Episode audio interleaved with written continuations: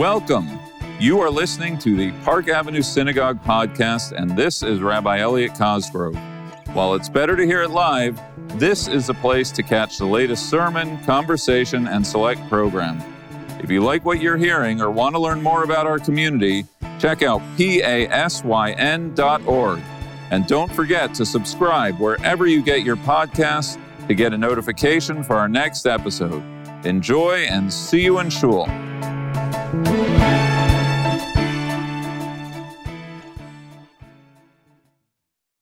Shana Tova. Leviticus chapter 10, verse 1. And it came to pass on the day of the new moon, in the season of harvest, the children of Israel, with hearts filled with reverence, did gather on the Upper East Side, in the land of Manhattan, to observe the solemn feast of Rosh Hashanah. In elegant attire and with solemn countenance, they congregated as one beneath the grand arches of their sacred place. And the sound of the shofar did resound, piercing the air, a call to awaken the spirit within and beckoning them to seek repentance and renewal. Okay, fine. That's not from Leviticus. It comes from the wise and learned Rabbi ChatGPT. As we reflect on the year gone by, our own achievements, and those of the world around us, it is clear that 5783 was the year of AI. The year we learned words like ChatGPT and large language model. The year we started to seriously consider how artificial intelligence will impact our future. There have been no shortage of news articles and opinion pieces about where AI will take us. Some say AI will catapult our world into a more efficient future, expedite curing diseases, better predict natural disasters, improve education, help fight poverty and hunger, and grant us the efficiency to focus our lives on what's really important. Others say AI will destroy us, replace us in our jobs, make hacking easier, increase weapons proliferation and warfare, and allow even greater spread of misinformation. Perhaps we should even consider AI forbidden fruit, comparable to the tree of knowledge in the Garden of Eden. Adam and Eve lived in a utopian universe with all of their needs cared for, yet they were meant to be limited in one specific way knowledge. Their one and only instruction from God was to refrain from eating from the tree of knowledge. Despite Judaism's emphasis on learning, perhaps there are some things we are not meant to know. Maybe the Garden of Eden is our cautionary tale. The knowledge that we human beings can attain is vast, but if we go too far, we will bring about our own destruction just as Adam and Eve brought about their own eviction from the Garden of Eden. Perhaps. But even if you are of this opinion, the reality is that AI is here. And it's here to stay. No matter our opinions on the merits of AI, the most important question we can ask ourselves now is how we should behave in this new world. The Mishnah teaches us that when a person stamps several coins with one seal, they all come out the same. But when God stamps all people with the seal of Adam, the first person, we all come out unique. And that's just it. AI is human made not created B'Tselem Elohim in the image of God like humans are. It is an amazing tool. And when used right, it can and will enhance our lives in major ways. But it lacks a neshama, a soul. It doesn't have the spark that makes us human, the experience of genuine emotion the way we can bond with one another with empathy and compassion, The way we can get chills when we feel connected to something greater than ourselves. There is no replacing that spark.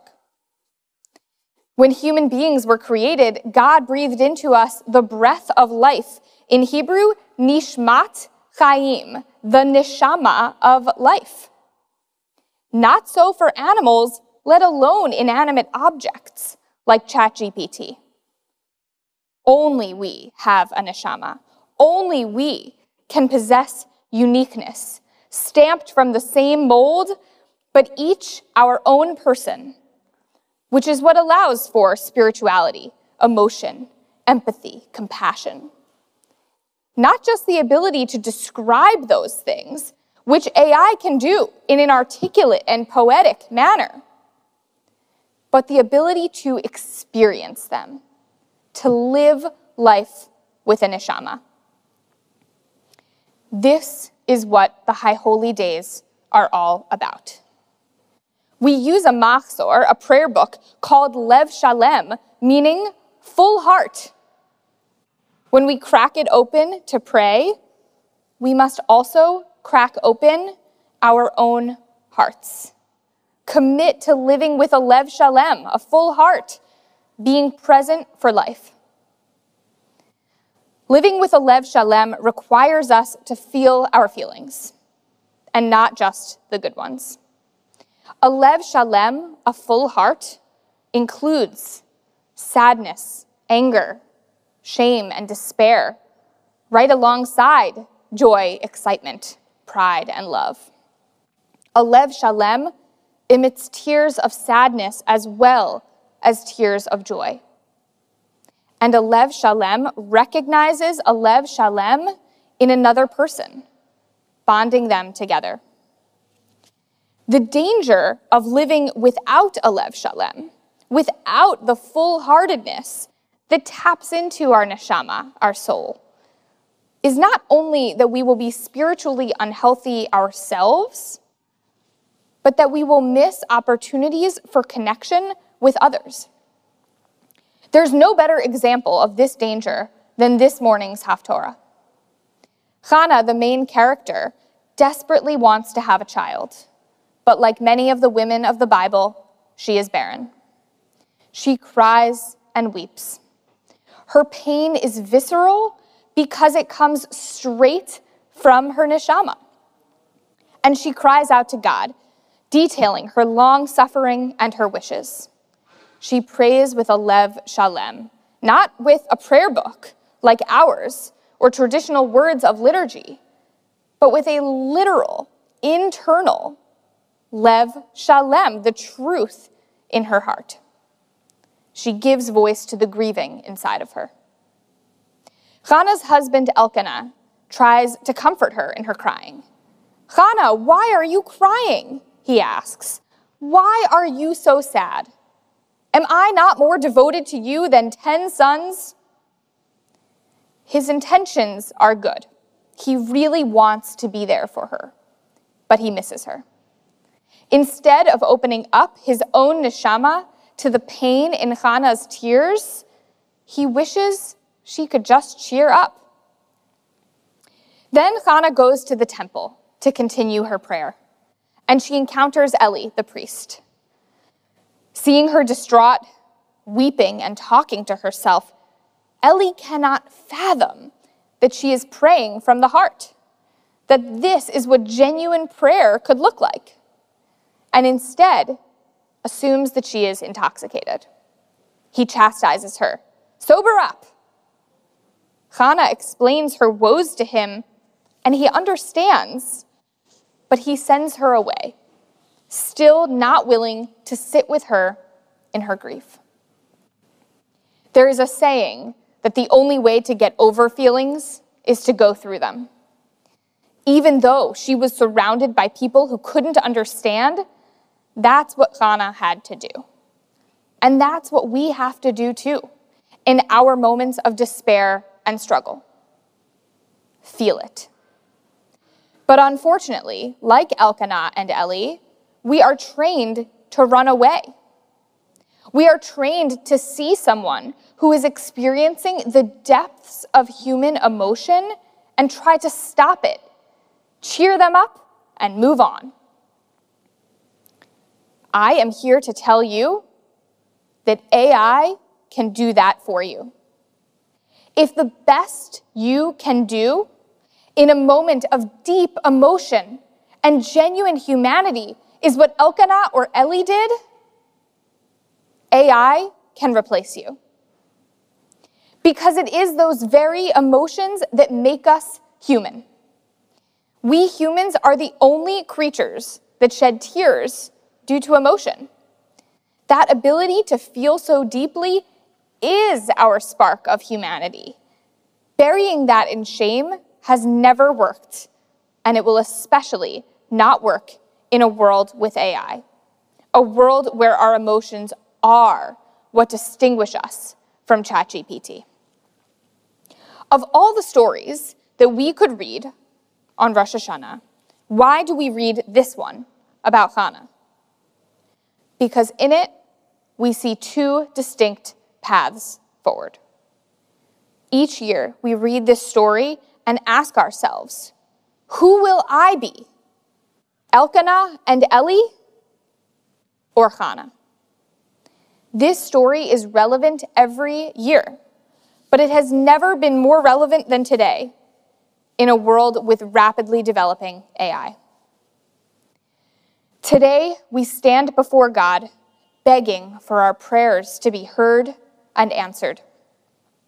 Our tradition and liturgy give us three ways to make God listen, three core concepts teshuva, tefillah, and tzedakah repentance, prayer, and righteousness.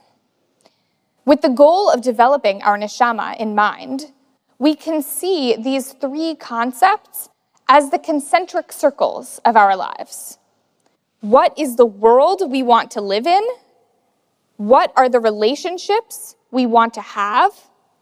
And who is the person we want to be? Let's begin with tzedakah commonly understood as charity, but coming from the word tzedek, which means righteousness, justice, fighting for the world we want to live in. When we ask a question, an ideal form of AI should respond with a consistent answer each time. But when it comes to ethical questions, the status quo may not be the ideal. We might think that emotions would cloud or bias our judgment but it's actually just the opposite. Sigal Samuel, a writer for Vox, explains that the whole concept of moral behavior could not exist without human beings sensing that something is unfair or cruel. AI might be great at consistency and the world as it is. But what about when we're not looking for business as usual? We must rely on our humanity our emotions, our empathy, to let us know that we need to answer the question differently than ChatGPT would. Sigal Samuel quotes a recent paper on AI moral enhancement by philosophers Richard Volkman and Katleen Gabriels. When Rosa Parks refused to give up her seat on the bus to a white passenger in Alabama in 1955, she did something illegal they write. Yet we admire her decision because it led to major breakthroughs for the American civil rights movement, fueled by anger and feelings of injustice. Having emotions may be essential to make society morally better. Having an AI that is consistent and compliant with existing norms and laws could thus jeopardize moral progress. We might think that ChatGPT would provide us with the best answers. But it cannot listen to the still, small voice within. The one that lets us know when something is wrong and needs to be changed. The voice within that Moses heard when he saw a slave being beaten in Egypt, even though that was the norm.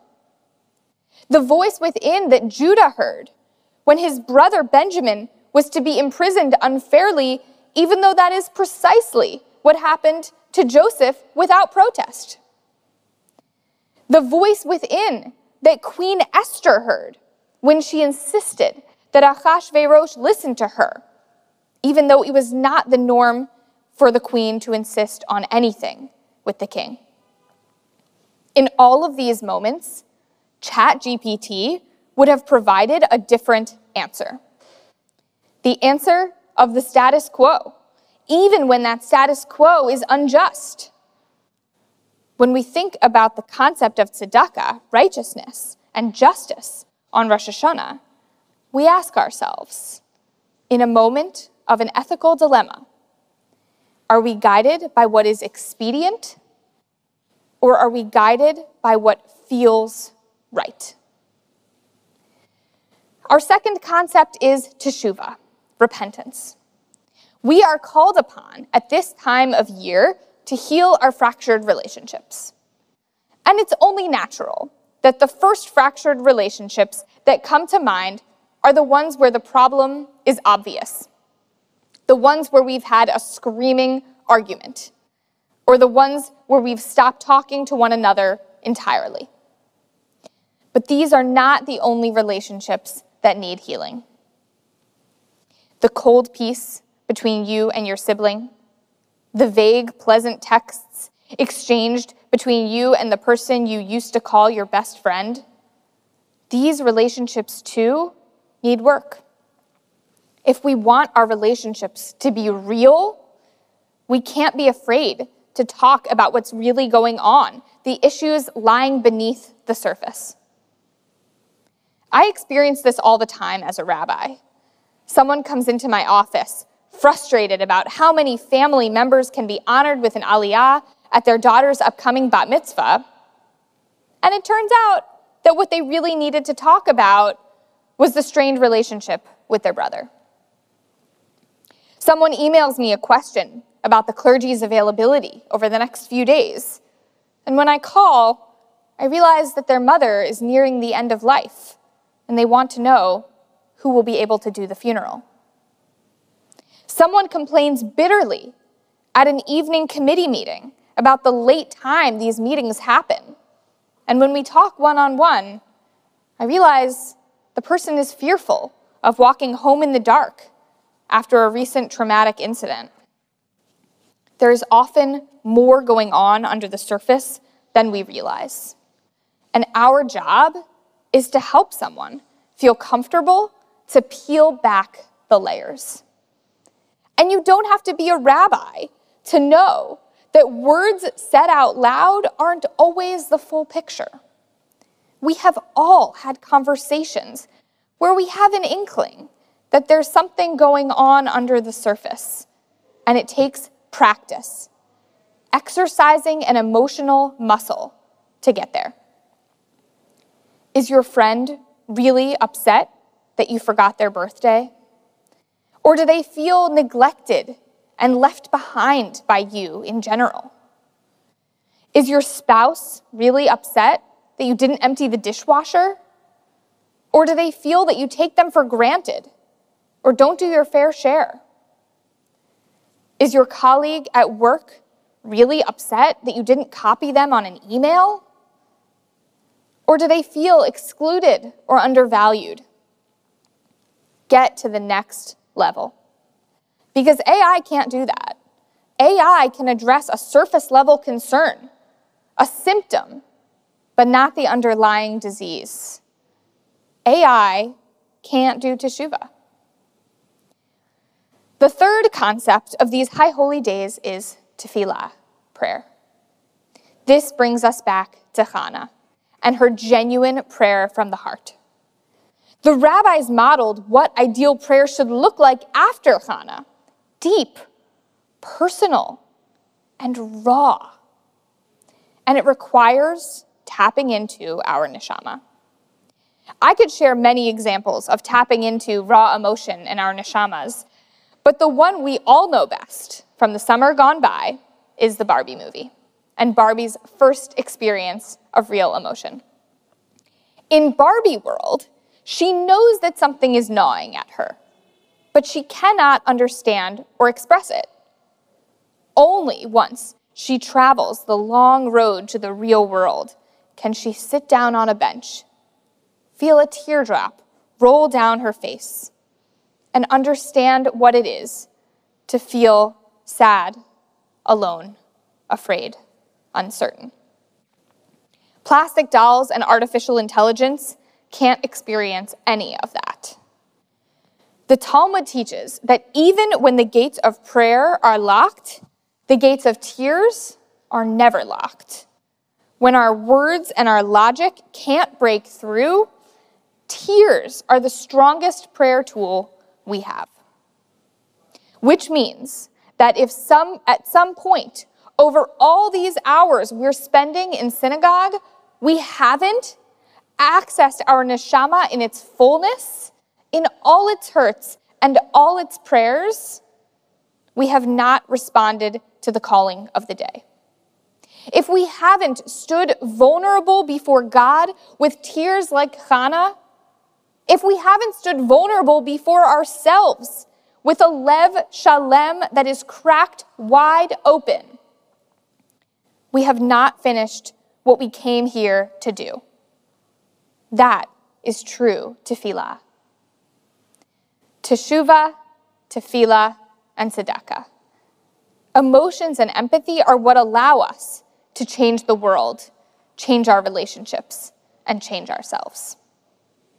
That is what we are here for today. That is what the High Holy Days teach us. AI can do amazing things. Analyzing data, solving problems, there is a lot to be excited about. Counterintuitively, its greatest contribution to our lives may be to remind us of that which is distinctly human the neshama, the spark, the fact that we are created, B'Tselem Elohim, in the image of God.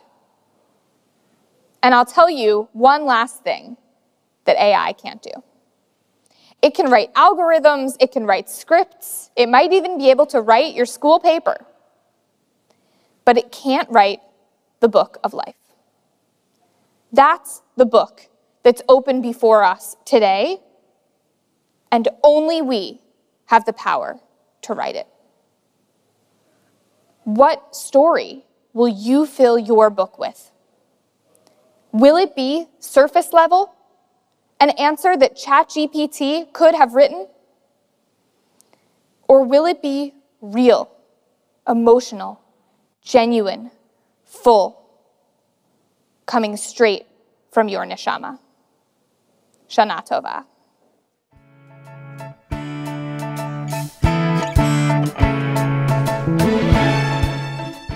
Thank you for listening to the Park Avenue Synagogue podcast. If you enjoyed this episode and want to learn more about our community, check out pasyn.org. See you in shul. Hallelujah, Hallelujah.